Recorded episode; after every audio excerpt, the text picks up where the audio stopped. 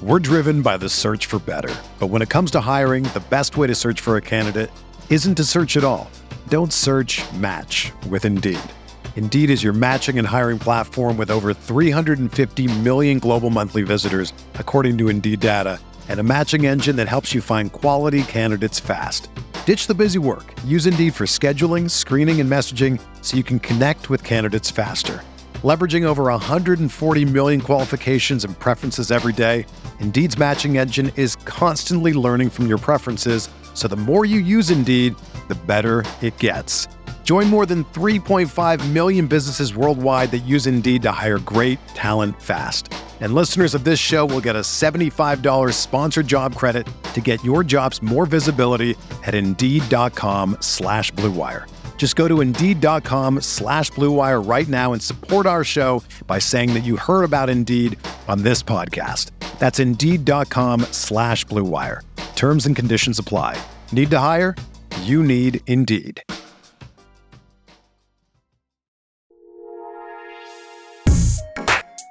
All right, what is going on, everybody? How you doing? What's up?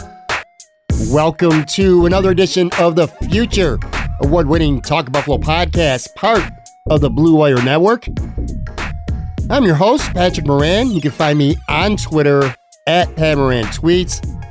Thank you very much for locking in today. Got a first time guest coming up on the pod in just a minute.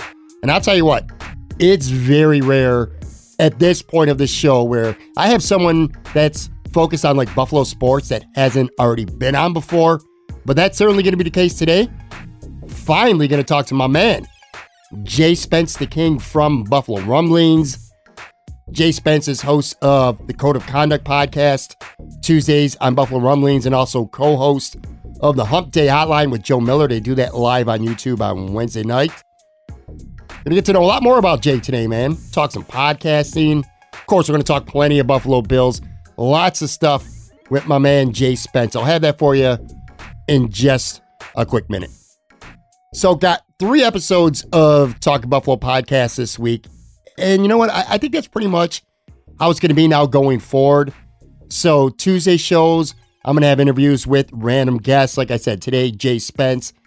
Tomorrow, Wednesday, uh, you'll hear another edition of Finer Wings Club. That's where I, I tape a show from a wing joint and I have a guest or guests with me, variety of guests. So that'll be on Wednesdays. Then, of course, Friday, Casual Friday with my man Joe Yerdon, which, by the way, I, I said this on the podcast last Friday. Casual Fridays is now being sponsored by Casey's Black Rock Tavern. So many of those episodes, many episodes of Casual Friday uh, will be taped there as well. Also, by the way, not this podcast, but Friday night, I'm going to be at O'Neill's. Of course, O'Neill's is right across the street from Highmark Stadium and I'm going to be joining Joe Miller as a guest on a taping of uh, the Rockpile Report with Drew and with Chris. So I'm looking forward to that. We'll be up there doing that. I think they said around 7 p.m. or so. So if you're out that way, man, pop up and uh, check that out. Say hello to us. Uh, a couple quick things here, man. Actually, one piece of podcasting news. Uh, everybody who listens to this show, you know how I feel about Bruce Nolan. I've said it time and time again, and I've been saying it for quite a while now. I think he is the best Bills podcasts are out there. And you guys also know Nate Geary from WGR very well. He's been on the show many times. Matter of fact, I've done three episodes of Finer Wings Club on Wednesdays, and Nate's been my guest on two of those. Anyway, those guys are teaming up for a podcast, and I couldn't be more excited about it. It's called Food for Thought. It's going to be dropping, well, they're taping it live on YouTube, I believe, nine o'clock on Friday night, starting actually this week and then it'll be available in podcasting form um, on Saturday mornings. And so I reached out to Bruce and I just wanted to get a. I asked him to give me a little bit of a premise of what the show was going to be about because I wanted to mention on the show. Again, I'm a big fan of Bruce. I'm a big fan of Nate. So throw those two together, and that excites me. But anyway, this is what Bruce told me when I asked him what this podcast specifically was going to be about. And this is Bruce. He says, The kind of pod you want to consume after a long week at work is the kind of pod Nate and I want to deliver. Kick off your shoes, change into your sweatpants, crack open a cold one, and get a variety of football and Bills related topics with guest commentary, rapid fire humor, fan engagement, and energy. Food for Thought is a four course meal with all the trappings that will help you cap off a long week and prepare for the weekend. all right, I'm sold. I'm sold. Love the concept. Again, love both those guys. Don't know, to be honest with you, if I'll be spending a lot of Friday nights up at nine o'clock watching it live, but you can bet your ass I'll be getting up on Saturday, getting my weekend going by listening to that pod, just like you said. So very excited about that. And uh, oh yeah, one more thing, real quick too. I, I got I got to do this, and then I'll get into my chat today with Jay Spence. I want to congratulate my nephew, Jordan Williams. Now, if you're into the high school sports team in Buffalo, or if, I should say, if you have been for a while anyway, you may remember that name, Jordan Williams. He was a first team All Western New York football player and also All Western New York basketball player at Bishop Timon uh, a handful of years ago. Anyway, man, he's played arena football now, and he's been doing that for a couple years. And, and honestly, for the first couple years, he was kind of toiling around in the league. He was with Albany, was with Philly, just kind of trying to to find his way and waiting for an opportunity to really shine. Well, I'll tell you what, man, my man got it this year. He's in Jacksonville. He plays for the Jacksonville Sharks, and he just tore it up this season. Tore it up. This weekend, he played his last game uh, of the season in Albany against the Empire over the weekend. And I'll tell you what, man, he was just completely dominant. Eight catches, 98 yards, four touchdowns, a two point run. Ended up finishing the season like top five or top six in the entire league for almost every uh, statistical wide receiver category out there. So, man, I'm just, you know, I'm, I'm proud to see him do that.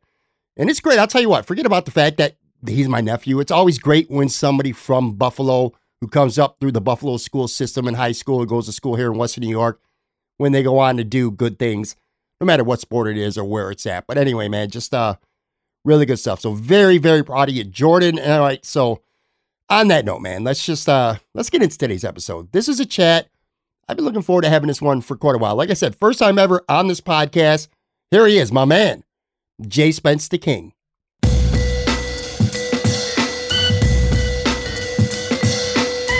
All right, I am joined right now by Jay Spence the King, host of the Code of Conduct podcast, Tuesdays on Buffalo Rumblings Podcast Network. Also the co-host with along with Joe Miller, my guy, Hump Day Hotline live on Wednesday nights. Dude,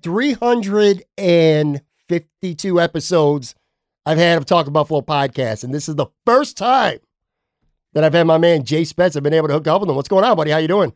Yeah, man. I was actually sh- when we were talking earlier. I'm like, wait, I haven't been on your show. Like, it, it, felt like I was a part of your show already. So yeah, but life is good, man. Thanks for having me. I'm I'm gonna enjoy this. You're one of my favorite, po- and I think I've said that. But I know a lot of times people think that I just kind of say things in like a political, like, oh, he's playing the game. No, I have like five guys that I really listen to, and you are absolutely one of them. Man, I really do. I, I appreciate that, and I know you're being sincere, man. And I've enjoyed listening to you. But no, man, we've uh you know, we followed each other on, on social media and stuff like that. And you were kind enough a couple months ago to have me on your podcast, which was a ton of fun, which I also remember, by the way. So for everyone out there, Jay does video, which I don't. I mean, right now we're on Zencastr, but we're just, that's so we can see each other and kind of feed off each other a little bit. But anyway, so Jay did, uh, what's that? Um, oh, why is it? I'm drawing a blank. The, the, what you use to record. StreamYard? Yeah, StreamYard. So we did video and it was supposed to be audio, but then I ended up having some kind of take that he really liked. And next thing I know, my ugly ass is on uh is on one of his video clips. that's that's what stands out. I'm sorry, man. When it's good like that, it's like, okay, I, I promise the whole show is gonna be audio, but I gotta I gotta put this clip out, man. Well, I only listen, I only say that jokingly and mostly jokingly because I don't, as of this time at least, anyway, I don't have like a real camera. Like you look good on your video, you know what I mean? Like your setup is nice, whereas I have the cheap ass uh, laptop cam, and uh, yeah, that's it. Like literally, that's all I have, and, and like terrible lighting. Like I have no lighting. Well, at least when I was on with you, and right now it's even worse because like we were just talking about, I'm yeah. in my mother's attic pretty much with paneling from 70 years ago that's still, you know, covering every square inch of this uh the walls and uh in the ceiling. But anyway, that kind of, believe it or not, and I'm not lying to you, this is the truth, Jay. That kind of inspired me a little bit because I said, you know, I really want to get some video elements going, but I have to get back to Buffalo first. So once I get into my new place in September, I am going to invest in actually having a decent little camera. not even so much the camera, but definitely the lighting, because you know that, that that makes the Yep. biggest difference. But it was kind of because of that. I'm like, you know, I, I do like doing video. I just want to look at when I'm doing it, man. Well, You I mean, good. you got you got the looking good part down pat, and thank you for the compliment. You just, but you got the looking good part. Now we just got to get you going. But man, I'm excited for that for you to add a different layer to to you know the Pat Moran aura because because you're a big deal. Like honestly, this is a big deal for me to be on the show with No, you. So. come on, man. Stop it. Stop it. Stop it. I'll tell you what. So we're going to talk Buffalo Bills, obviously. But before that, like I said, we follow each other on social media. I did your podcast once, but I'm going to be honest with you, man. I really don't know you on a personal level. I know a lot of your uh your opinions and your takes from listening to your podcast and of, course following you on Twitter, but I don't really know much about you personally other than you don't live in Buffalo right now, which is something that I just spent the last 5 years living in Florida. Now, like I said, you don't live in Buffalo now, but you were born and raised in Western New York, right? Yep, absolutely. I was born in Buffalo. Uh, went to high school at um, City Honors. I went to Canisius College, so I'm I'm very much part of the Western New York community. Um, Very smart kind then, too. kind of got it. I try to be. I try to be. I was I was blessed to have a mother who who wouldn't accept anything different. You know, so um, like I said, I, I have a, a really good family. My sister is currently she's a judge, um, Buffalo City Court Judge Pridgeon is is my blood sister, Oh, wow. and you know, so I, I have a pretty pretty strong support system in my family, and they kind of push me to be great. So um, outside of the pod, I do a lot more. The pod is just kind of it's my outlet to just to just to have some fun. Sometimes work gets pretty heavy. I'm a I'm a bank manager. When I was in Buffalo, I worked for M&T Bank. You know, so out here, I'm, I'm pretty much I work for BMO Harris Bank, and it's a it's a great time. I, I enjoy everything I do. Literally, morning to night, I'm enjoying my days. What brought you out west? You know what? To be honest, I just wanted to try something different. Like I was so if I'm going to be completely honest. So the last year I was there, there was a snowstorm and I'm not a I'm not, you know, I've been in Buffalo my whole life. So snowstorms it's like whatever. This one particular snowstorm, man, I my job um when I was at the bank, I was actually working um in Derby. No, Dunkirk. I was in Dunkirk. And Mhm. so I had to drive from the east side of Buffalo to Dunkirk. And That's a haul, man. it, it is definitely a haul. And this snowstorm got me. And then like to shovel out and then to drive, then to come back. Then I had to shovel my driveway just to get my car back in. I was just like, you know what? I'm done with this. I'm completely it's over. So, you know, coming to Phoenix, it's been awesome for me. The weather has been great. My uh you know, I had, you know, joint issues and everything. So the dry heat just it, it's it's perfect. I'll tell you, man, props to you for admitting a lot of people who leave Buffalo, they always they won't admit that the weather has a large part in it, but it does. It can. It affected me.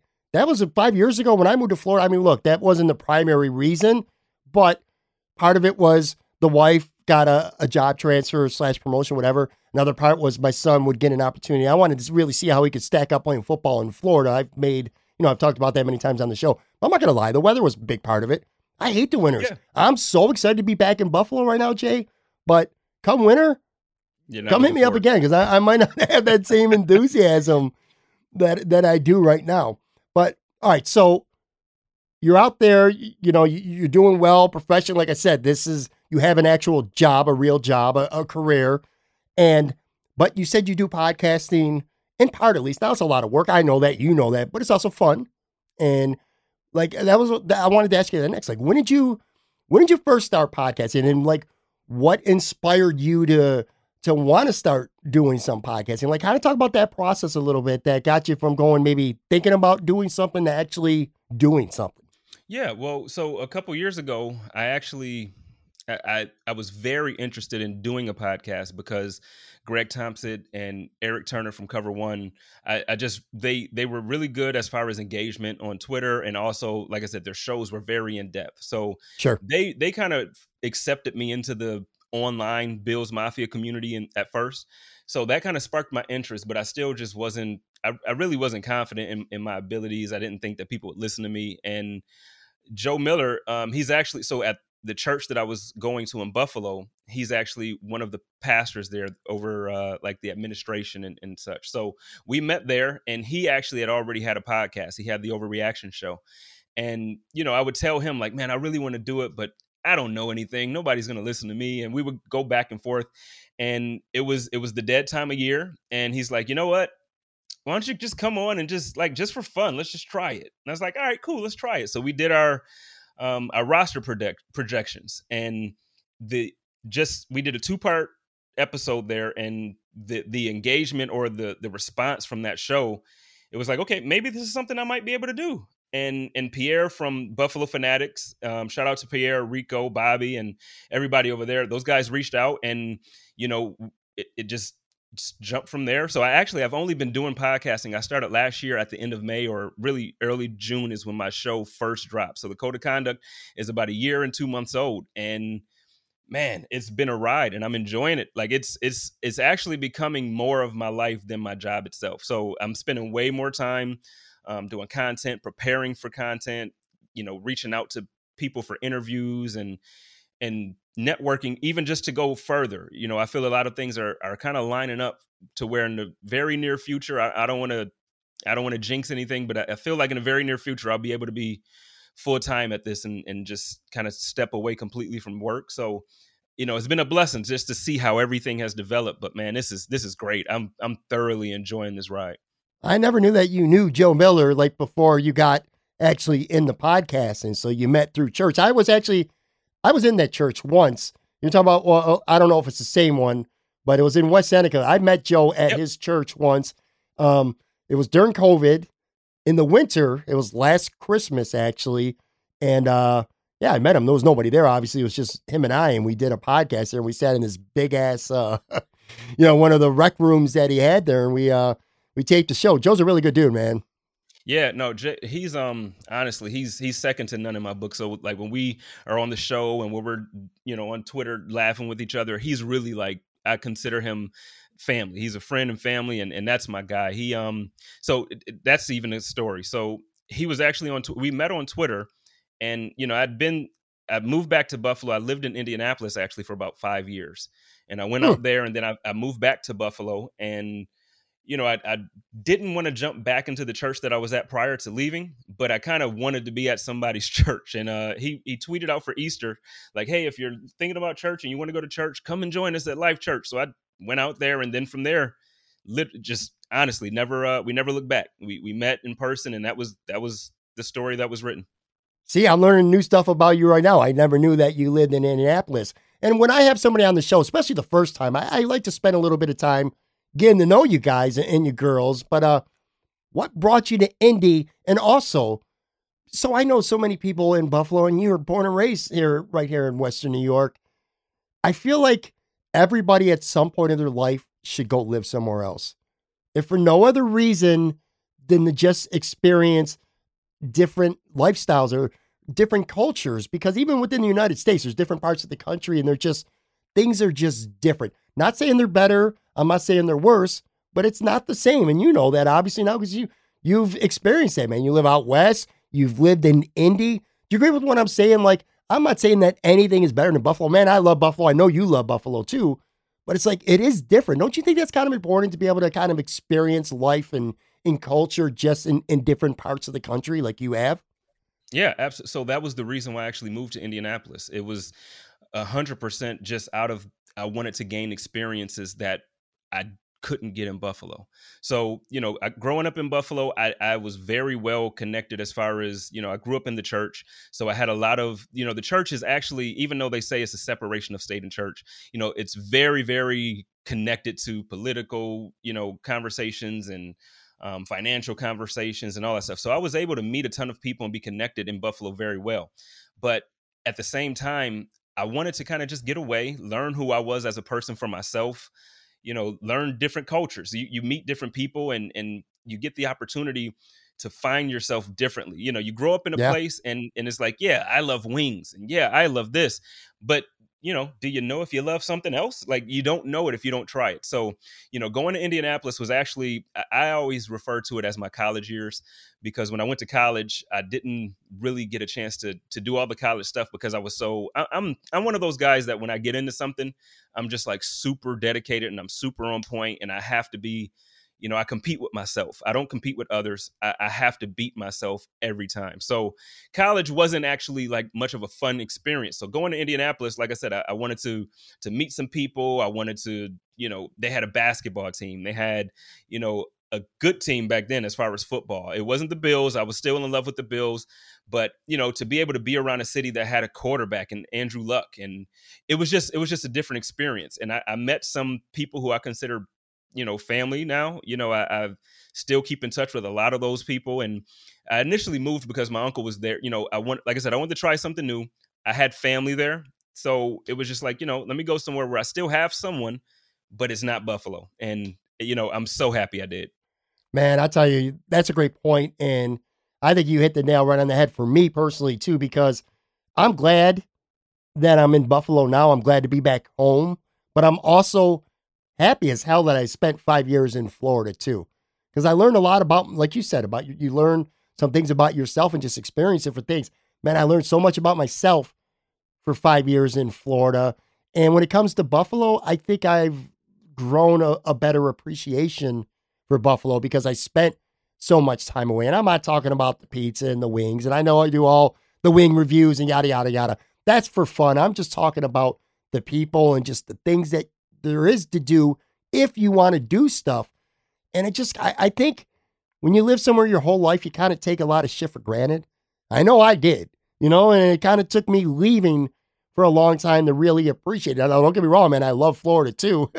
Like I could live there. I could be a snowbird. Like I'd love to live in Florida for six months and then come back in Buffalo in the summer because like again, I don't like being cold. But uh, yeah, it's fun. Now listen, you were talking about podcasting too, so it's hard work. You know that. I know it, but it also can be fun. But the commitment that comes with it, I'm sure you know this, it's pretty heavy. Like I personally, I don't know. Tell me what like your process is. I kind of liken it to. So I used to go out a lot more. And I don't really go out as much now. Like, you know, my, my wife has a couple nights a week where she'll play uh, volleyball or softball and then they go out after, you know, and I used to do that a lot. I don't really do that so much anymore. I kind of consider doing a podcast like my night out with the boys in a way, so to speak. I mean, I actually still do go out sometimes, but for the most part, that's kind of the commitment that it takes to to really, you know, put together a quality show and do your research and do your homework and, you know, post uh you know, do editing, whatever it takes to put out a good show. It's very time consuming. Like, what's that process for you? Do you kind of have that kind of same mindset in a way that you got to sacrifice some stuff of your personal time and your personal life to have a good show like you do? Well, first, thank you for the compliment, but but for me, it's actually I don't feel like it's much of a sacrifice for the reason. So I started in the COVID year or during the pandemic. Mm-hmm. So I mm-hmm. was working from home and, you know, my schedule made it so that it was actually kind of easy for me to do so. Now that I'm back at the office, yes, sir. Like this is this is a completely different beast because you mm-hmm. know you're driving to work and so for instance monday nights my show goes live um, 9 p.m eastern time on youtube and it's a live show so i have to be sitting in front of the camera i have to be ready you know I get off from work at 5 p.m. where I am, uh, Mountain Standard Time. That's 8 p.m. Eastern Time. So right. by the time I get home, it's like a 40 minute drive. By the time I get home, I let my dogs out, spend some time with them, whatever. I sit down in front of my camera and it's 555 or 855. So yeah. so now it's a huge difference in as far as like clearing my head to to be in the right headspace to do the show or even even the preparation that you were talking about. I have to make sure if I if I don't prepare before I go to work, my lunch that whole hour is dedicated to the show. And and a lot of times I don't even I can't quite get everything that I want done now. So so you're right. There absolutely is a sacrifice. So you know I, I have to prepare in advance, and then the part that hurts now that I'm not at home is you know for instance if there's breaking news or if there's something major that happens you're almost out of the mix and and you lose a lot of the engagement that you strive for and you lose sure. a lot of um, that that positive attention that can be geared towards your show and you know it, it it's definitely an adjustment now going back to work but you know all in all i think it's a it's a sacrifice that's well worth it it's a sacrifice that like i said now it's pushing me to a place where i may be very soon making that transition to, to just doing the show so you know, I'm looking forward to it, and I'm I'm hoping that that it grows there. But even if not, the experience and, and all the relationships that I've built over the last year. I mean, I, I got I, am on I'm on the Pat Moran show. I mean, come on, stop it, stop. But in all seriousness, you do a show. The difference between our shows is you're live, right? You're live. This ain't. So if Jay Spence goes on the air live and screws up, he's got to, he's gonna have to eat that on the air. Whereas we're doing this interview right now, and if I fumble over a question or something happens, I'll be like, oh shit, Jay, man, you know what? We're gonna cut that out. So I have the mindset, and maybe that relaxes me more. I can afford. I mean, I'm not trying to make no mistakes when I do my show, but every now and then it, it happens. You don't have that luxury. Like, how long did it take you to kind of get used to? I don't. I don't know if it's pressure. Maybe it is pressure. Maybe it's not. But just that mindset that, hey, man, I'm live. Well, for me, it was the only thing I had to get over personally, and I don't want this to come across as cocky or anything, because I promise you I'm not. But I had to get over myself as far as thinking I wasn't good. You know, sure. the, the moment I got past, you know, nobody's going to listen to me, nobody's going to watch the show, or nobody likes my takes. The moment I, I kind of got over caring about what other people thought, the freedom just started to flow. Because as far as like going live, I used to, so another little tidbit of information that a lot of people don't know because I kind of buried it. I used to, when I grew up, I grew up in the church, like I said. So, you know, my best friend and I, Jared, we had a, a gospel hip hop group that we did together, released a couple albums, did really really well. And so i'm used to performing live in front of people. I'm used mm-hmm. to actually and at the time i actually i'm no longer in ministry but i used to be a minister. I started preaching at the age of 14 so i'm used to standing up in front of audiences and and telling stories and getting your story across and making you know so so being live wasn't a fear of mine. It was more so nobody's gonna like what I'm saying. So anybody who's looking in, to get into podcasting, I promise you, just get over yourself. As soon as you get over yourself, the rest of it just opens up. Just have fun. Yeah, uh, confidence is literally everything. I go back and I listen to some of my early episodes, and I was really fortunate, man. I had some incredible guests on right away, and but I go back and I listen to myself, and I'm like, but I learned from it. You know what I mean? Yeah, and I got absolutely. a lot. I got a lot of confidence. And for the record, by the way, I love doing live stuff too. Like I do the Finer Wings Club and that it's taped, but it's also live because like right now this is like kind of like studio sound, so it's nice and quiet. It would be easy to edit something, but when you're live and you got a lot of crowd noise behind you, you're at a bar in a restaurant, it's very obvious when you edit. So that is like to use a golf term, grip it and rip it when I'm doing those kind of situations. And I actually think I, I thrive on them. I actually uh, enjoy doing them a lot. Now, Buffalo Rumblings, all right. I want talk a little bit about how you got involved with Buffalo Rumblings because I'm going to tell you right now, man, I love all the outlets out there um, there's people from every outlet that I'm a fan of, but I love rumblings, man. Anthony Marino, Bruce Nolan. I mean, come on, dude. I I've been saying for well over two years now. Bruce is Bruce is the best Bills podcaster in the game. Period. End of story. Mainstream alternative media. I've said that a million times, but anyway, him, Matt, so many talented people there, man. Of course, you and Joe as well. Just kind of talk about uh getting involved with rumblings. Yeah, so I, I agree about Bruce. Bruce is an absolute beast at this. Yes. like, and, and I actually owe a lot to Bruce for getting me involved. So the way it all worked out, so I was at, I started doing my podcasting um, with the Buffalo Fanatics Network, mm-hmm. and mm-hmm. like I said earlier, shout out to those guys there.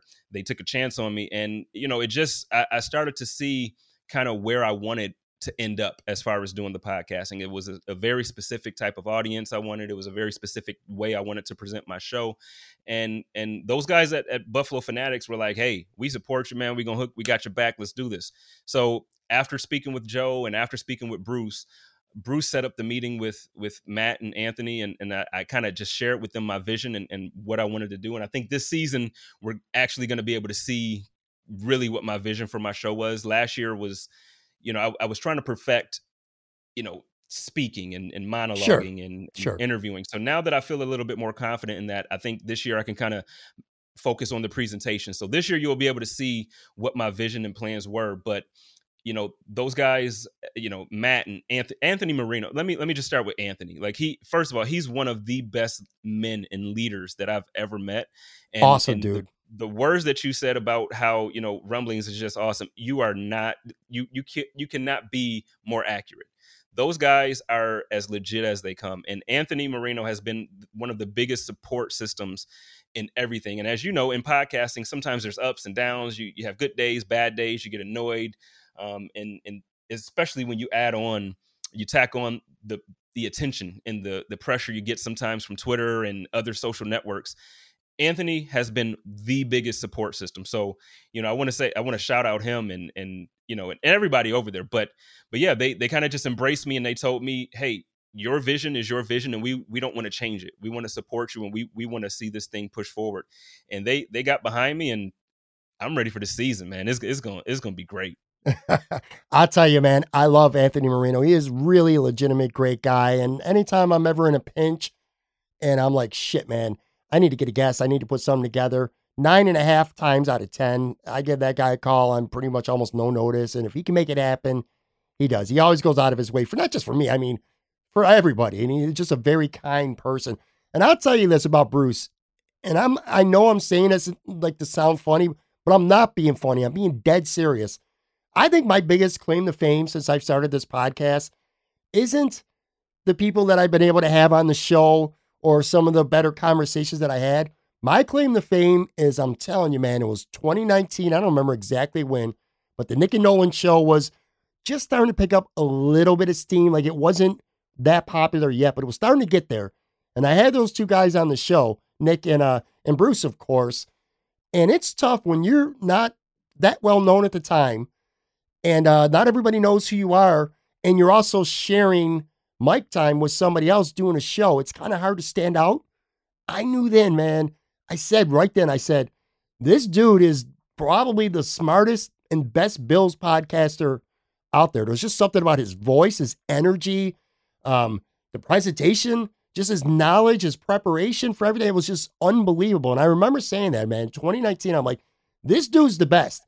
And yeah. now I kind of feel like most people know that. You know what I'm saying? I, I, that's like my discover. I don't want to say my discovery, but I jokingly tell them, I say, I, I deserve 15% of your credit right now, all the time you give, because I was the first one in on him and saying, yo, this dude's just, he's on another level. And he is, man. And I got no problem saying that. I think he's the best one out there. I really do. Yeah, no, I, I agree 100%. And, and I even, I attribute my development to him. When I when I first got to, to Buffalo Rumblings, I was um, like I said, I, I, was a bit raw. I enjoyed the Bills, so it was all passion and it was all you know just straight emotion and just fire takes. you know, it's like mm-hmm. that's what mm-hmm. I'm coming with. But he actually took the time to to, to help me develop as you know, as an analyst, as somebody who takes the time to really understand the game a little bit more, not necessarily under because I understood the game. He taught me how to understand it to a point that I can convey it to my audience where they understood the point that I was trying to make without losing it. And and that's it's actually it's very difficult to do at a high sure. level. And and I feel like I'm a lot better at it now. I'm still not Bruce and uh but Bruce, thank you so much, man. Bruce dude, I agree with you. Best in Buffalo. Hands yeah. down.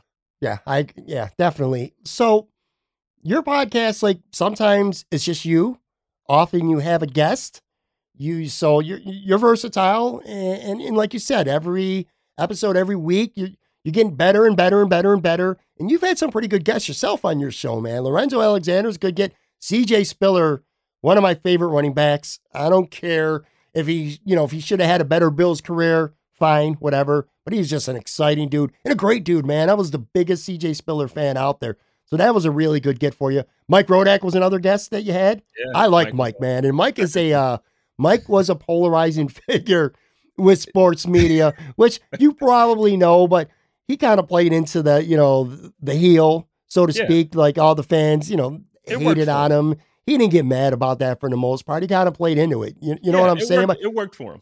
How did I, am going to ask you about CJ specifically? So talk about that a little bit. And I ask you that because of this. You know, guys like Lorenzo, it's great. Isaiah McKenzie, Mike Rodak, they're really good guests. They were all good interviews but they weren't really necessarily like unique. You know, like I've had a lot of athletes on the show, and it's like, yeah, great, I got this guy, but it's not like he's also been on a lot of other shows too. I don't hear much from CJ Spiller on any other podcast. So right. for you to be able to have, you know, that conversation, we'll talk about that process of like getting him on there. And also, because you, you know, you admit to being relatively new at this podcasting thing. Did you have a little bit more nerves, like leading up to the show at all, getting into it? No, so so with, with CJ, um, I think the reason why. So first, I, I know him. I don't know him personally, like we're best friends or anything like that. But his brother Darren is um, a close friend of mine's manager in in the music industry, and like I said, I used to do music. So Darren and I actually are very close from back in like 2010, 2011, 2012. So CJ, like I said, I've known him a little bit because of that. So when I reached out, it actually, I actually reached out to him back in maybe November, and it just worked out that his he was free around the time of the draft. And it was like perfect because the story just came out that the Bills may be interested in Travis Etienne. And he, you know, he's the coach down there at Clemson. So it just kind of worked, it lined up perfectly, you know. But but no, CJ, I agree with you. He was one of my favorite Bills players of all time. I know the career doesn't have the numbers that make him like he's not Thurman. I, I get that he's not, but for me as a young man growing up, I watched football, but I didn't quite fall in love with football for myself until around that like 2008, 9, 10. You know, like that's when I really started to care. And dude, CJ, when he got drafted, the speed, like every, all the excitement that surrounded him in that first round, it was like, okay, now we got something. And I know we had Marshawn, so Bills fans don't kill me for saying now we have something, but I just thought like having that type of two headed monster back then was completely. It, it was just it was just amazing to to hope for. So CJ, he was the first guest that I had that coming on, I did have nerves. I'm normally not nervous with anybody, but I was actually nervous with CJ. Yeah, there's been a couple times where I've done uh interviews with people and I, I would I'd be pacing the walls or, the rooms, I should say. You know, I'd be pacing the room. Um, nerves would definitely build up, but I think after a while you start to get used to it, and, uh, and I'm sure at this point you are as well. One more thing, and then we'll spend the second half of the show talking some actual Buffalo Bills. I mean, at the end of the day, you are a Bills podcast, but again, dude, this is not a football podcast, man. I have people on, and this is part of the gig, man. Just talking about people and getting to know them more beyond just uh, what they do. And I want to ask you how you deal with uh with your social media. Now, by that I mean this. For the most part, I know you're going to say most people on, on Twitter are really good people, and they are, and it's true. And then you got your small percentage of, of jerk offs, man. It's just, you know, it's the way it is, the haters, and, and they're just out there and as you get yourself out there more and as you do shows and you're you're building your brand and your name, that also the downside of that comes with, you know, you got people who just who want to hate, you know, and they just they'll say something and their only intention is to get you to to say something back. You know what I'm saying? And I know I'm yeah. sure you've dealt with some of that, but not even so much as yourself. You see it all the time with the what stupid things that people say to these athletes and some of these mainstream media people and stuff like that. Like, what's your take on social media? Because you know as well as I do, on one hand, if for nothing else, you need Twitter, you need social media because you are building a brand and being able to put out your show for the world to consume instantly the, the second it's published. That's very meaningful. But at the other, uh, you know, on the other side of the of the token, it could be a really cesspool, man. It could be a very ugly place full of ugliness. We see it every day. Like, for an example, that thing that's going on, the Bills Mafia Babes. You know, some idiot makes up a, a parody account just to be hurtful for no specific reason other than to be hurtful. And I'm sure you see it a lot. Like, what's your take on social media and how you try to manage the balance between it being useful, but also, like I said, a cesspool in some ways? Well, I, I try to utilize the filters as much as possible. So you know, any anything that I've definitely muted a ton of words that I feel like are always associated with certain type of conversations. Mm-hmm. So um, I just feel like when you control what you see for yourself, when you when you control what you allow in, you know, it, it allows you to really, you know, just fix the rest of your day how you want it. When when so for instance, I, will tell a, a quick experience that kind of ruined me and it almost made me quit podcasting it almost made me quit twitter it almost like just i was gonna just say you know what? I'm back to being a fan only i don't care. So last year i don't know if you recall i'm sure you do when bomani jones came out and said you know man bills mafia every time i say something about josh allen there's a part of bills mafia that comes out and they're this kind of person and they say these type of things. And mm-hmm. bills mafia like jumped at him and they're like what? You're lying so, as a member of Bill's Mafia who happens to be black, I said, Well, no, I'm going to just tell you, I get those experiences and I'm part of the fan base. Right. I got crucified. And what I learned from that is, for me, what I learned for that is everything doesn't have to be addressed. And it was tough for me at first because I was raised to be such a you know respectful person. I speak to everybody who speaks to me. I acknowledge you if you acknowledge me. You know, I try to I try to put a smile on everybody's face, even if it's just just minimal. I try to joke or I'll try to laugh. You know, say something to make you smile or make you feel better. That that's my angle every day. You know, so for for the people who decide to, to come back with hatred or any type of, it used to really bug me. And what I'm learning is the more you allow people or the more you allow yourself to see people who don't have good intentions the more your intentions will get blurry and and for me to be as efficient or the best version of me that I would like to be, I have to block all that noise out. And as far as the Bills Mafia babes and, and that troll, I think they they actually tried to make an account of me Friday, uh, you know, last week, and I you know, I thought it was funny. I'm like, hey, well, hell, if you're gonna be gonna me, say, welcome to the club, buddy. yeah, I'm like, you I'm, ain't I nobody until you get a parody. Trust me, I, I I've had a couple of them as well. Yeah, there it is. So, well, I told him, I'm like, hey, if you're gonna do it, can you at least, you know, take over the show responsibilities for like two weeks so I can get a little break here, like, you know, because this is. It, first of all, it's ridiculous though. Everything that they're doing to, to Kristen, to the group, you know, it, it's it's beyond ridiculous, and, and at some point it needs to stop. And and lately I've been using my platform a little more to speak out against. Uh, normally I try to stay quiet to things, but the the way people have been attacking like Cody Ford, the way people have been attacking the Bills Mafia babes, I, I I'm I'm like, you know what? We're a family in Buffalo. You know, Bills Mafia was meant to be a family. It wasn't meant to attack ourselves. So at that point, I, now feel like my platform has grown to the point where people somewhat respect me and they respect, you know, where I come from and my angle. So look, I'm, I'm, gonna start using my platform to say, like, look, this isn't cool.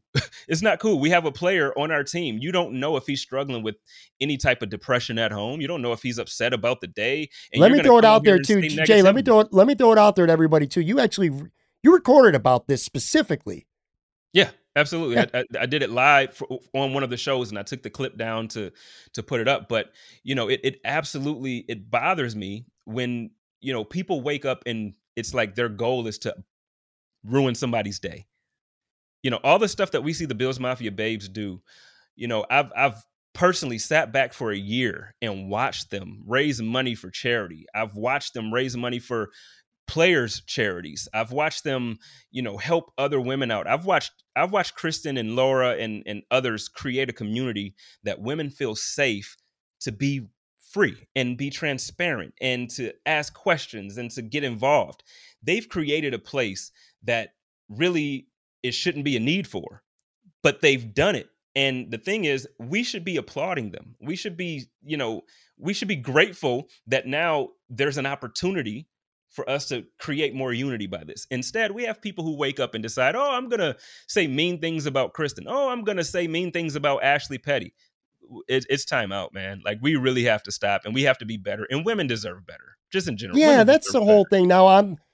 I don't want to assume that it that it's a man who's created this parody because we, we you know, we right. don't know. But whoever it is, it's disgusting. And you know, and I'm sure you know this too. It's easy to say because I, I hear it all the time. Because every now and then I, I I engage with people probably more than I should. Like my philosophy, I wish it was like yours. I don't mute shit. I don't block shit. I just an idiot who goes back at people a lot. And I'm sure that also inspires people to say dumb things to me because they know that there's a good chance that I'm going to clap back at them. But it's, isn't it easy to say, well, just have thick skin and blow it off? It's easier said than done, though, ain't it? But people are saying nasty shit about you, man. It is. It um it was hard for me at first because it, to be honest, the first couple times I started to get any type of negative attention or feedback, you know, I do a post that I'm proud of, and it's like, "Oh, you suck," you're, you know, you you know how the right. energy comes. And the first time, man, it really will ruin your day. Like you'll have an attitude with people at work, or you know, I get mad at my dogs, like, "No, get away from me," and it's like, "No, come here, let me pet you, let me love you," you know. But it really will, it'll ruin your day, and I, I just, I don't get it. I really don't get it, man.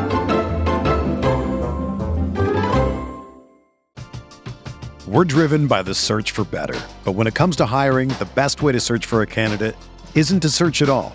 Don't search match with Indeed. Indeed is your matching and hiring platform with over 350 million global monthly visitors, according to Indeed data, and a matching engine that helps you find quality candidates fast. Ditch the busy work. Use Indeed for scheduling, screening, and messaging so you can connect with candidates faster. Leveraging over 140 million qualifications and preferences every day, Indeed's matching engine is constantly learning from your preferences, so the more you use Indeed, the better it gets. Join more than 3.5 million businesses worldwide that use Indeed to hire great talent fast. And listeners of this show will get a $75 sponsored job credit to get your jobs more visibility at Indeed.com slash BlueWire. Just go to Indeed.com slash BlueWire right now and support our show by saying that you heard about Indeed on this podcast. That's Indeed.com slash BlueWire. Terms and conditions apply. Need to hire? You need Indeed.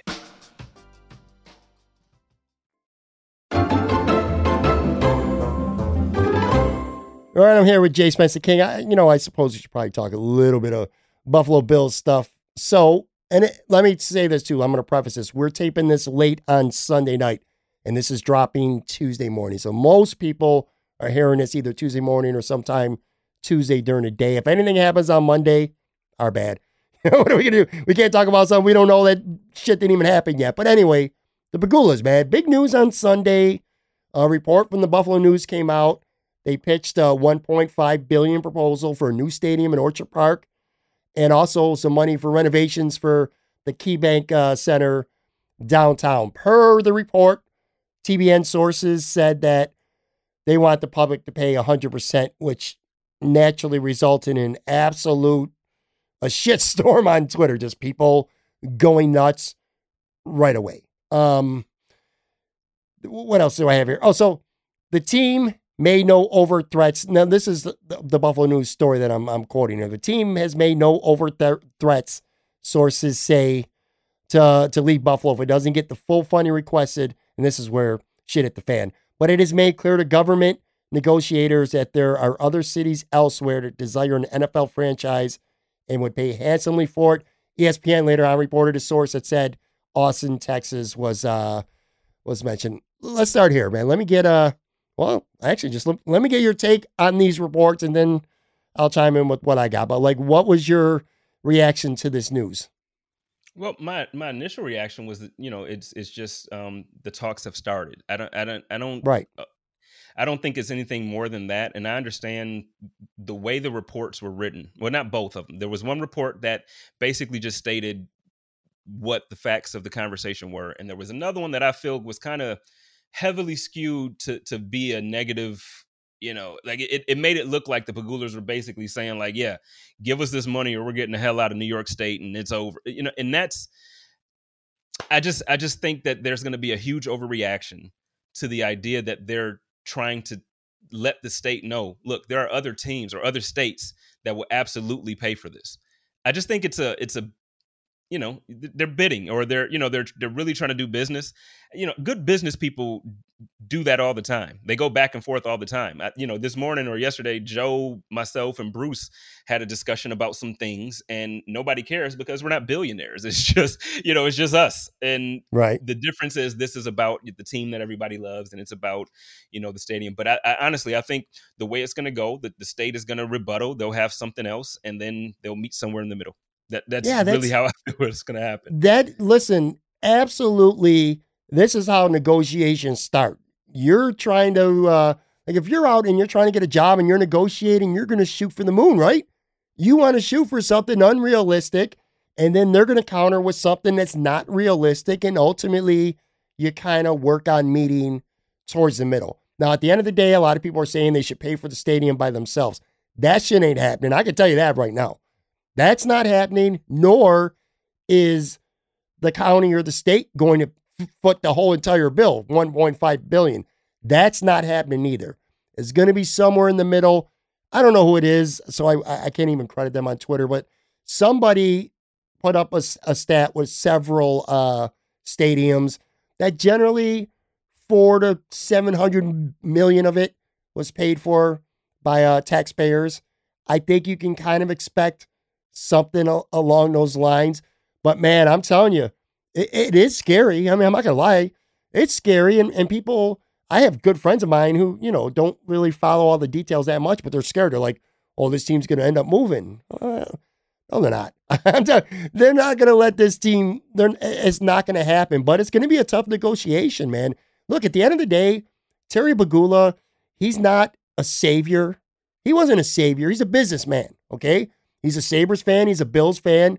But more importantly, he's a businessman. And he's there to make money. And that's just how he, that's why he's rich because of that mindset. You know what I mean? But admittedly, it is a little bit, this is going to be tense. And there's going to be a lot of reports that come out. And it's going to be a tough negotiation. And you might hear some, I don't want to say rumors, but there'll be some stuff out there that the team, not that they're considering leaving, but they're at least, their camp is going to float some shit out that, hey, because that's part of a negotiation. Again, we do have other suitors. Again, that's what a negotiation is. But you kind of knew this day was coming, right, Jay? I mean, sooner or later, this was going to come. That stadium was going to have to get redone. I never thought that they would renovate it. Now, what I am surprised about is that they're going to build a stadium essentially across the street. Kind of feel like 1.5 billion. Why not build it downtown? I mean, I'm sure they know more. They did a lot more research than I have, so I'm sure they got their reasons. I'm a little bit surprised about that, but uh, you kind of saw this coming, right? Yeah, actually, I was expecting it to be because everything that I heard, and like I said, I don't want to speak on certain conversations because obviously they didn't come to fruition. But um, in in the political environment, a lot of people were thinking that it was going to be where the Perry projects are, you know, almost down downtown. Yeah. So I thought, you know, as much as I didn't, I'm not, a, I'm not on the side that I think it should be downtown, but if it is going to be in the city or close to downtown, I think that's the perfect place for it. Um, but to put it right across the street from Orchard, from where we already are, I, that that is like no, that that doesn't qu- quite make sense to me. Well, part of the reason might be too, in part because like by not knocking the stadium down, they're not going to have to leave for one to two years while a new stadium gets built. Now, selfishly, I do like it in Orchard Park because a I live closer to there, and b I'm also good friends with some of the the bartenders and the owners of the neighborhood bars who would, you know, they would just be decimated if if they left. But anyway, I, I mean, it's a little bit too early right now. Like I said, we're taping a Sunday night. These reports literally just started trickling on on Sunday, so let's uh let's wait a little bit more before we start getting too judgmental or you know starting to jump to conclusions on what's going on. Now, one thing, even just a couple practices in, some observations. Now, I haven't been in any practices. You haven't, but I do talk to media people regularly, not just on the show, but privately as well kind of picking their brain on what they're seeing so that I have a more informed uh, take when I come on the podcast. And there's two guys, which kind of lead in the two positions that I wanted to spend a few minutes talking to you about that have really looked good so far. And again, by so far, we're pretty much talking t shirts and shorts at this point. But still, nonetheless, one of them, Efe Obada. I've heard really good things from various uh, Bills media personalities who are covering practices and every last one of them think he's going to make the roster. And to me, that's interesting because of the sheer numbers, Jay. Because I mean, if you look at defensive end, so you got Jerry Hughes, obviously. You assume Addison's going to make the team. I'm, I'm, not so quick to assume that, but anyway, Hughes, Addison, AJ Epenesa, the two rookies, Rizzo and Basham. That's five right there, right? Then you got Ed Oliver and Starlo Lotulelei on the defensive end or defensive tackle. That's seven right off the bat, and that's not even counting Vernon Butler, and Harrison Phillips and Justin Zimmer in the mix, Darryl Johnson in the mix. So even if they were to keep 10, which is a lot for a defensive line, I mean, if you got Butler and Phillips, that's nine. There's only a spot for one more. So I, I think um, I think Efe Obada makes this roster, but I, and I've actually said that prior to training camp. I, first, there, there's a there's a very distinct way that Brandon Beane is appearing to like to build rosters. He likes to build rosters with raw athletically gifted players. So they might not necessarily be the complete product that they're going to be, but he likes guys that just have the ability to do things. And then he trusts the coaching staff to put it all together. So with Efe Obada first of all, I was disappointed that to find out that if he was on this roster with his five and a half sacks last season, he would have led the team in sacks. So that alone right there lets you know that this guy is already either on the level that we have or he's, you know, kind of slightly slightly better. As far as Mario Addison, I, I, I think I agree with you. I, I, didn't see him initially just being cut or released or anything like that, especially with with the contract. You know, he he did a, a bit of a restructure over the summer. Yeah, so he took a pay I, cut basically. Yeah, he took a pay cut, and and and it helped the team. And so I feel like okay, he he probably will make. But at the same time, I, I really think that the team wants to improve there, and they're very happy on offense. They're obviously very happy on defense, but the offense, I mean, the defensive line is where they weren't happy on defense. I know a lot of Bills fans personally, you know, like Levi Wallace in the in the secondary and like they're oh, we need better. But the, the team is happy there. The team is very happy there. The the defensive line is where the team is not happy. So you, you see, they spent the first two draft picks this year on the defensive line. They brought in Efe Obada. I really think if there's going to be changes to be made on that line, it's with those two guys that you mentioned. Yeah, you know, I'll tell you, with Addison, if they were to cut him, it's going to be because he just completely lost and he's awful because there's no financial gain whatsoever. In fact, they would eat a lot more dead cap money than they would actually save cap dollars were they to cut him. So again, if you're going on the assumption that they end up keeping 10, and if everybody, God willing, stays healthy, because that's the most important thing, I feel like, and, and also Obada could slide in and play some inside as well.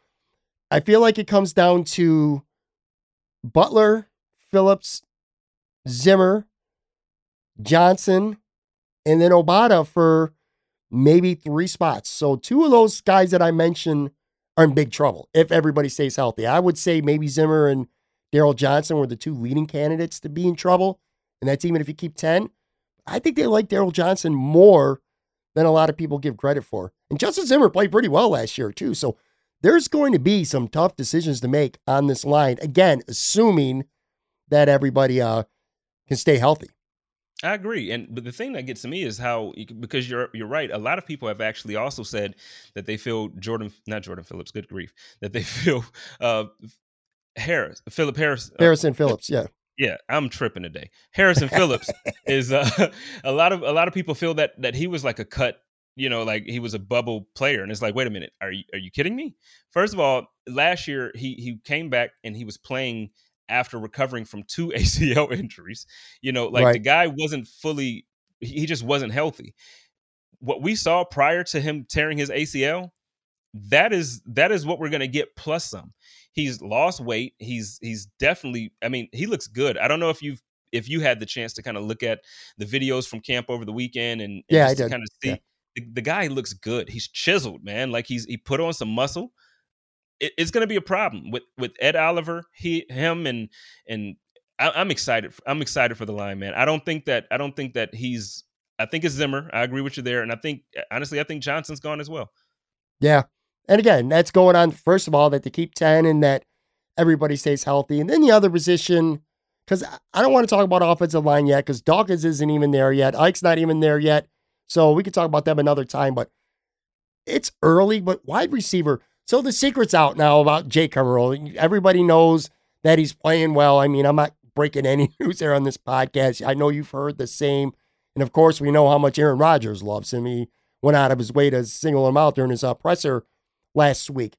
But this is another position on the team, Jay, where it's like, all right, so you know Stefon and Beasley, because Beasley ain't going nowhere. Anybody who thought otherwise Come on, man. Yeah, I don't even know what to on, tell you. Manuel Sanders, Gabriel Davis. Those four are complete locks. Okay. I think, and I personally think Isaiah McKenzie is close to a lock, but not quite a lock, as that fifth. So if you're going to keep six, you got Isaiah Hodgins, you got Marquez Stevenson, the rookie, and, and then you got Kumerow. So that's only one of those three if you keep it six. And even if you're going to go to seven, that's still one of those three. That's a good player that's going to get cut. Wide receiver is definitely going to be a position to watch for throughout camp in the preseason. Not so much for the for the front half of the, of the depth chart, but certainly the back end of it. It's it it's shaping up to be really interesting. Yeah, no, I agree with you. I'm going with with Kumerow making the roster. You know, I I'm I know I know last year everybody was excited about Hodgins, and I, I, know this season going into it, everybody's excited about Hodges, and I, I, haven't I haven't really heard much this time around. But it doesn't mean that he's not making waves. The the thing is, it, Jake Kumerow. So he had a chance last year to play with and be around Aaron Rodgers in a team that made it to the NFC Championship, and he got a chance to play with and be around a team that made it to the AFC Championship. So he used that year to first see what it takes to be a winning player and be on a, win, a winning franchise to to have those experiences in one season you know exactly what you need to work on on the offseason. He will make a he will probably make every other team, you know, but but you're right. Our roster is so deep at wide right receiver. I actually think I get beat up now. I think Isaiah is going to be the one cut McKenzie. Not because I don't think he's good. I think he's very talented. But I think what ends up happening is unless he absolutely comes out and dominates that punt kick return position, I think they they clearly drafted guys with the intention on developing and keeping them for that. If if he doesn't beat out Stevenson for that job, I don't I don't think that he's I don't think Isaiah McKenzie is the wide receiver that can come in and make the plays that Jake will make with the offense. I don't think he's the wide receiver that's going to come in and actually take snaps from Gabriel Davis, even though that's his second year in the league. He definitely isn't going to take snaps from Sanders and Beasley and Diggs. So when you look at that, are you going to keep a guy that you're going to look at as your sixth option on offense and maybe your backup punt and kick returner if he doesn't win the position? I don't think so. He has to absolutely win that position in order to make this roster, in my opinion. If he doesn't win it, I don't think we see him on the Buffalo Bills this this season. I think the best thing Isaiah McKenzie has going for him right now is I think the coaches trust him. I, I think Brian Daboll trusts him and he likes him. With Kumerow, look, I'll say this, and it seems like such an obvious take. So I'm almost too obvious, but I could see a situation where he gets traded.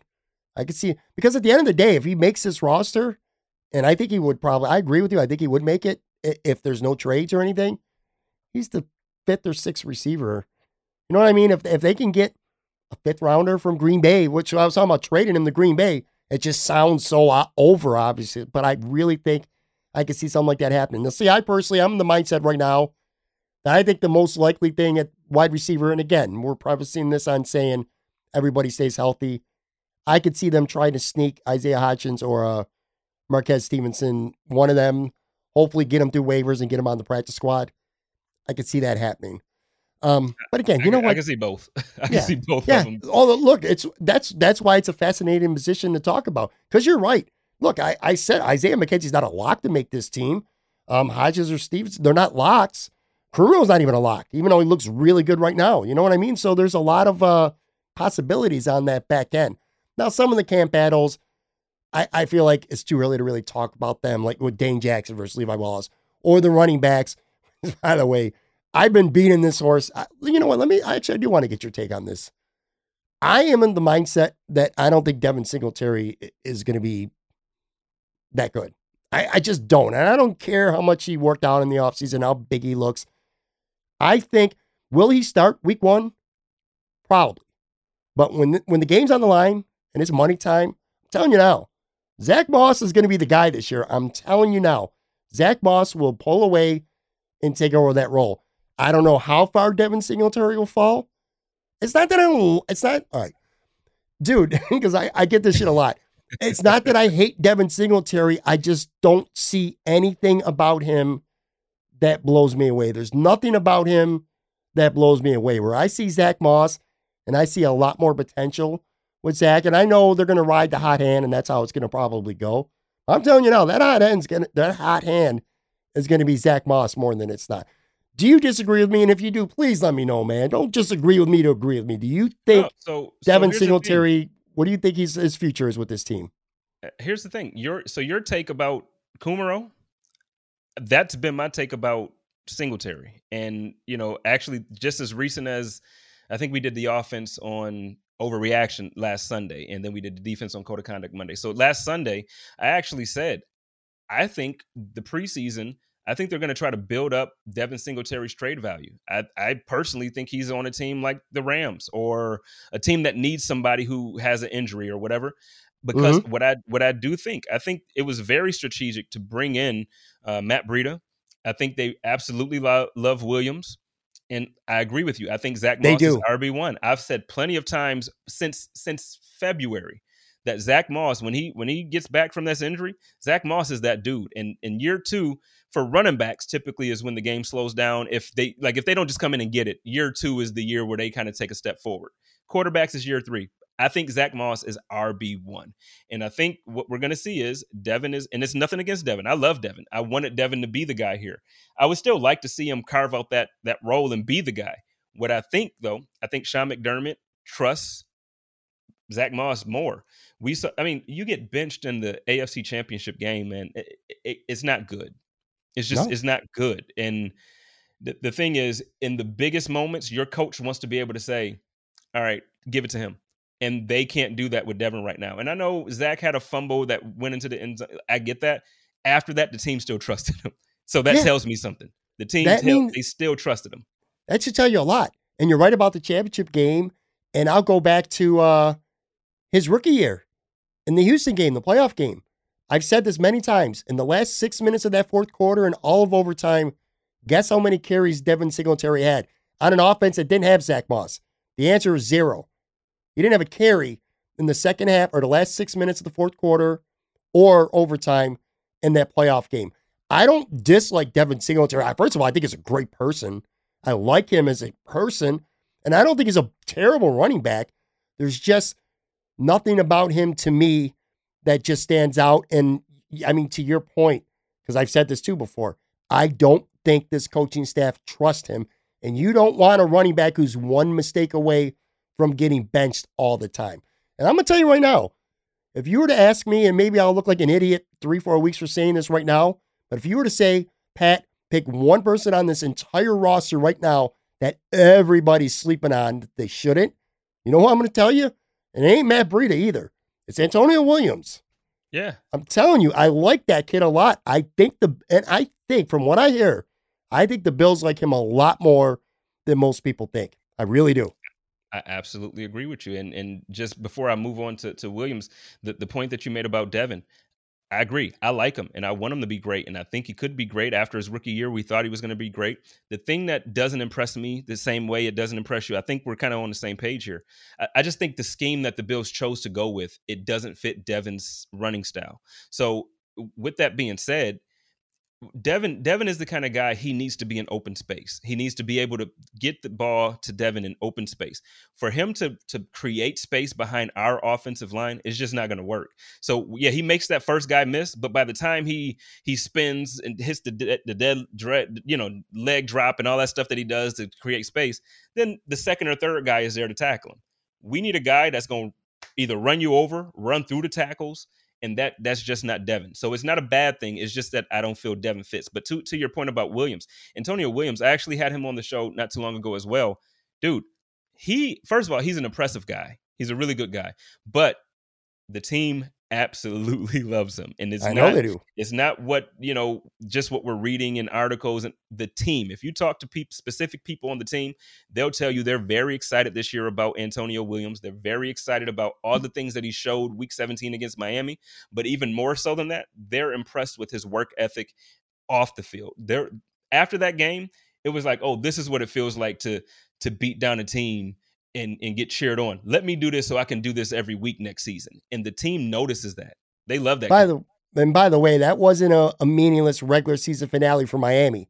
That was no. a playoff game for Miami, and he and he just ran wild, man. The kid's a good player, and I'm telling you, he's going to get better. Don't be shocked if he's on this 53, whether it's a trade for Singletary, whether it's Matt Breida getting cut or something like that.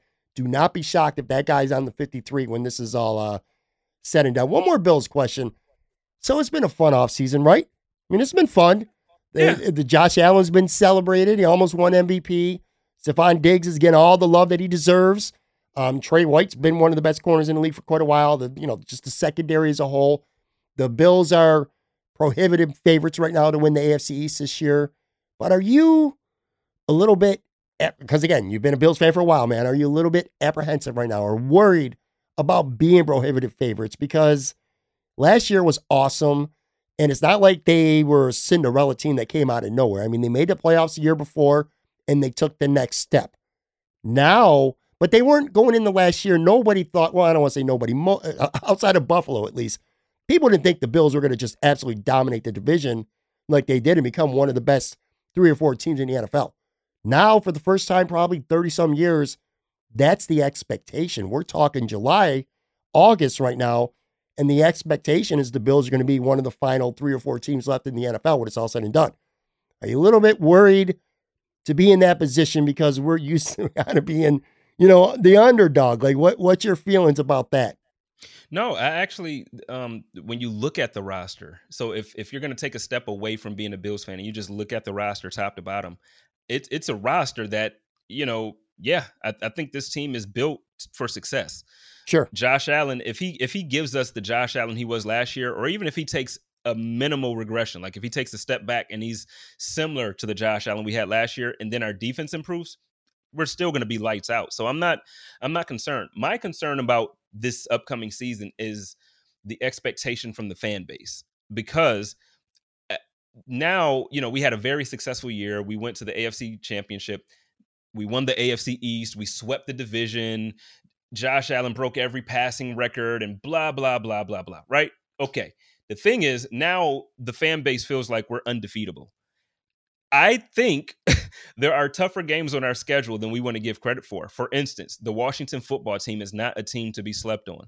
I don't think that they're going to come into Buffalo and dominate us. I don't think they're going to kill us. But at the same time, if we are not awake for that game, Ron Rivera built a very good roster out there. And if if Fitz shows up to play, he has good receivers and tight ends to throw to. He has running backs that love to run and listen, last season, I know we got Star back, and I know we have, you know, some new additions for my rookies, and you know, we got a, a new linebacker that, that joined us from the Texans. But listen, those guys can run and they love to run.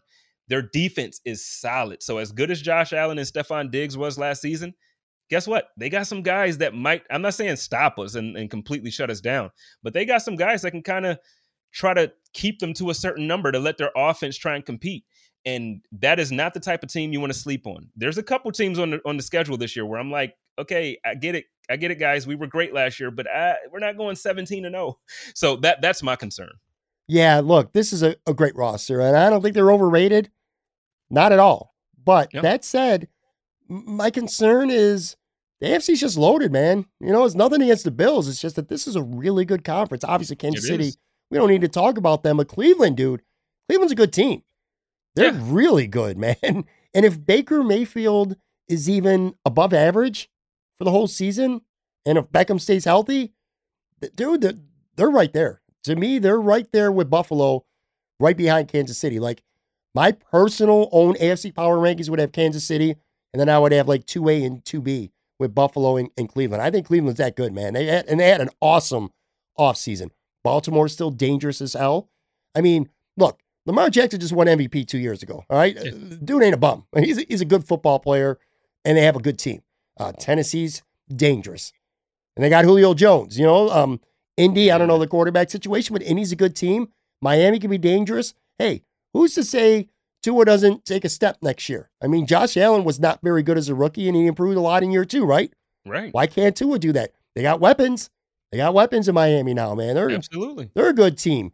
Uh, New England, even, you know, I'll tell you what, do I think they're better than Buffalo? No. But they're a lot better on paper than they were last year. I'll tell you that.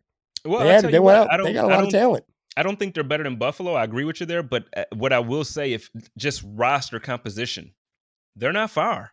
Now, no. you know, the thing is, obviously, a lot is going to rely on Cam Newton and his shoulder. Last year, it, it, was like a shell of himself, literally a shell of himself. He just, he was throwing you know seven yard outs into the dirt. So you know, so it was a little different. But if Cam Newton has anything left and he can kind of have a, a somewhat healthy season, listen, he has good tight ends to throw to.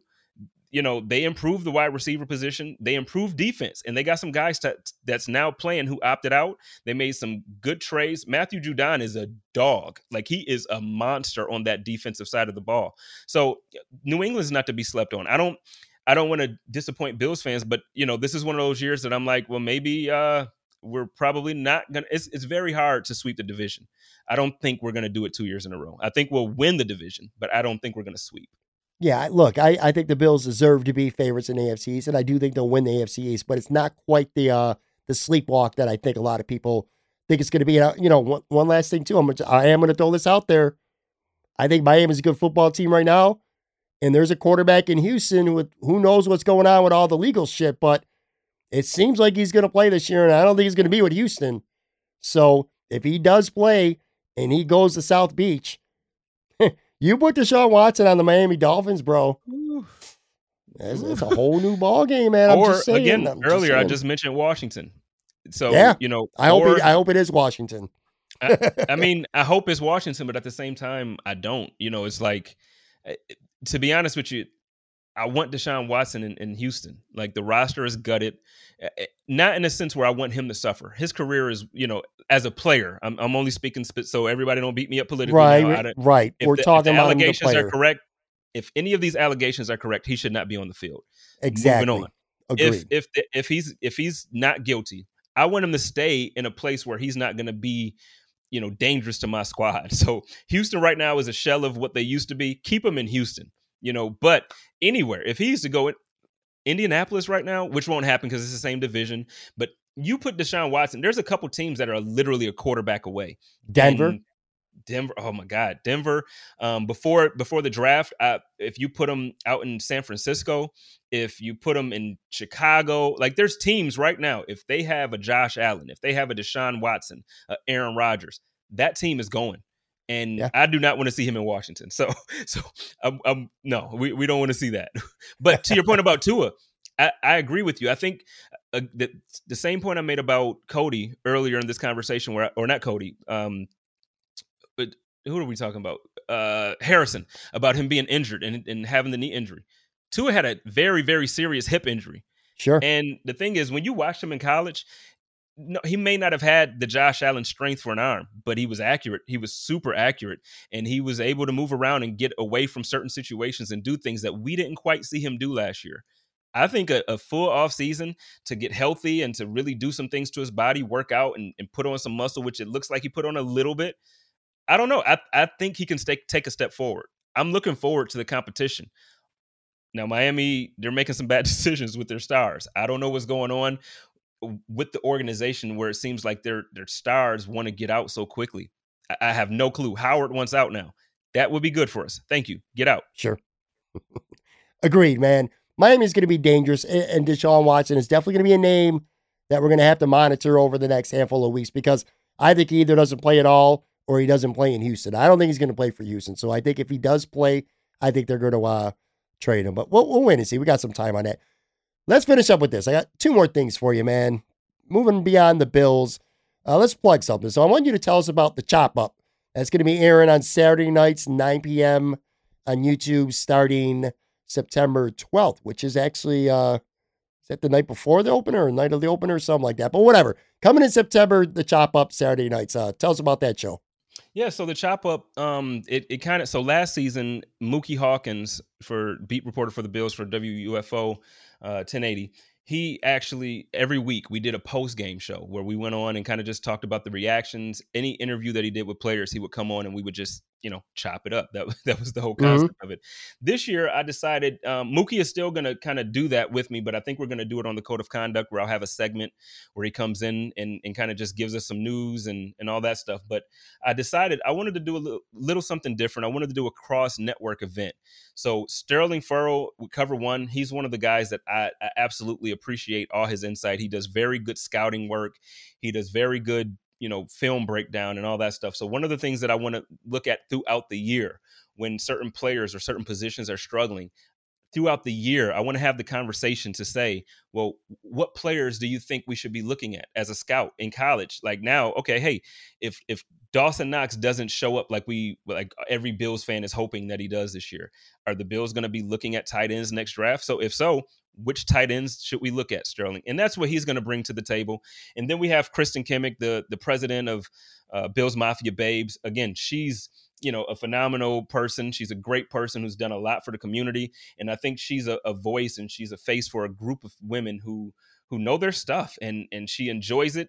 She's going to join me as well. And then last but not least, we have Angelina White. Uh, she she's a frequent guest on the Donut Bag. She again, if you if you listen to that, she knows her stuff. I know the donut bag typically covers like the Pittsburgh Steelers, so a lot of Bills fans may not check it out. But she talks her Bills, she talks her stuff, and and she, she again she knows her football. So I'm very excited to kind of bring together three different with myself included now four different networks or four different entities to bring a, a pregame show where we're going to talk about the keys to victory for the team or um, you know just any and everything that that Bills fans would need going into the game, you're going to be able to get it on the chop up, and that's going to go live Saturday nights and then be released at midnight as a podcast. So if you missed it, you can you know listen to it on your way to the Ralph or, or Highmark Stadium. You can uh, listen to it that way. So yeah, I'm I'm looking forward. Like I said, this season you're going to really be able to see kind of what my vision was for for me as a personality and me as a brand, and and the chop up is a big part of that. So hey man, I'm I'm I'm ready. We got to get you on sometime. I know Kristen and Angelina loves you. I, I was just with Kristen last week. We went, I met up with her downtown. We went to some music venue thing, some outdoor concert, and, and we had a really good conversation. We were talking about the Bills and some of the stuff that she does. So yeah, that's going to be interesting. Plus, it's going to be different. You know what I mean? It's going to be. I'm sure it's going to have some some casual vibes to it as well, which I think is really cool. Last thing here, so you're going to be in Buffalo, and there's an event called Circle the Wagons. It's a skating event you're involved with. It's September 11th, the night before the home opener from 4 to 7 p.m. Um, North Buffalo Street in Orchard Park. $15. It's the Frank Young Sports Arena, by the way, North Buffalo Street in Orchard Park. $15 admission, $3 skating rental. So 18 bucks, man. Get you three hours of skating fun with Bills fans, including yourself. I'm sure that's something you're looking forward to. Yeah, I can't wait, man. I, so obviously, you, like you mentioned earlier, I'm in Phoenix now, so I'm not in Western New York. But you know, I miss home. I miss the food. I miss the fun. I miss all the fans who, you know, I miss tailgating and all that stuff. So what we're looking to do, obviously, Friday night the Cold Front Report is hosting a, a, party at Soho for all the Bills fans to get together, where it's going to be more of an adult type situation, 21 and up, drinking, club environment, which is cool. Right. I'll be there too. You know, I'm, I'm looking forward to just partying all weekend, so I'll be there.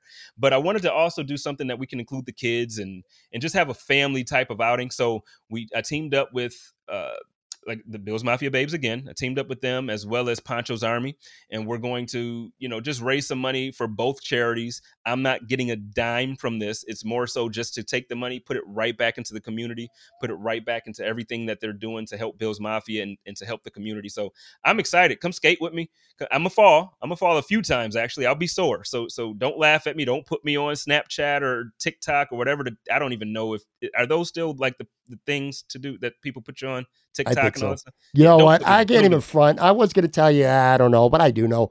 I spend way too much time. I lay in bed. I lay in bed sometimes and I spend 60, 90 minutes just dicking around, flipping up on some of, some of these uh, TikToks. I'll make a deal with you, man. I, I'm not going to skate, but I am going to go. I can't skate, man. I got COPD. I got a bad lung. Probably okay. kill myself if I go out there. But I am going to go there. So we'll, we'll, definitely see each other. We'll hang out for sure. If I'm out there uh, Friday night downtown, I'll definitely be at uh, the skating event on Saturday. But anyway, Everybody go on Twitter, give Jay, Jay Spence a follow. I'll get that right. At Jay Spence the King, Code of Conduct, Buffalo Rumblings, Hump Day Hotline, my man Joe Miller as well, man. Dude, this was fun, man. This was fun.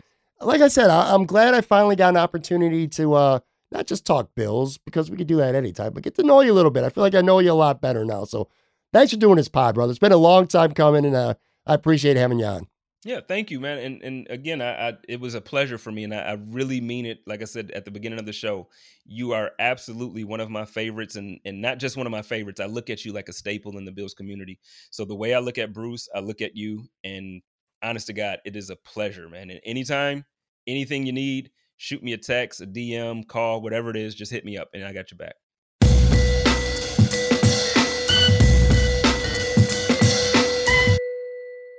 All right, boys and girls, that is going to do it for another episode. Very big thank you one more time, my man Jay Spence, the King, Buffalo Rumblings. Make sure you follow him on Twitter at Jay Spence, the King. It's a lot, Jay Spence. That's a lot of fun, man. Uh, coming up on the podcast tomorrow, another edition of the Finer Wings Club. Make sure you uh, check out my Twitter at Pepperhead Tweets some point tomorrow for some uh, details on that. Then, of course, on Friday, Casual Friday, my man Joe Yurt and I have him every Friday. This week, we will be taping our show Thursday night at Casey's Black Rock Tavern. So be sure to check that out. Guys, girls, if you have not yet subscribed to this podcast, please go ahead and do that right now. Subscribe, rate and review, all that fun stuff. It really, truly helps me continue to grow this show. Of course, we're available on all major podcasting platforms out there. And again, like I said, follow me on Twitter at Hammerman Tweets. I am always, always, always on Twitter. podcast polls, promos, upcoming guests, sports talk, all kinds of stuff going on over there. Thank you so much for listening. I say it all the time. I, I, I got to end the podcast the same way. I know how many shows there are out there, so when you're locked into this one, man, I, I don't take it lightly. It means a lot. So thank you very, very much. Have a good one. Stay safe. Be back. Brand new episode tomorrow.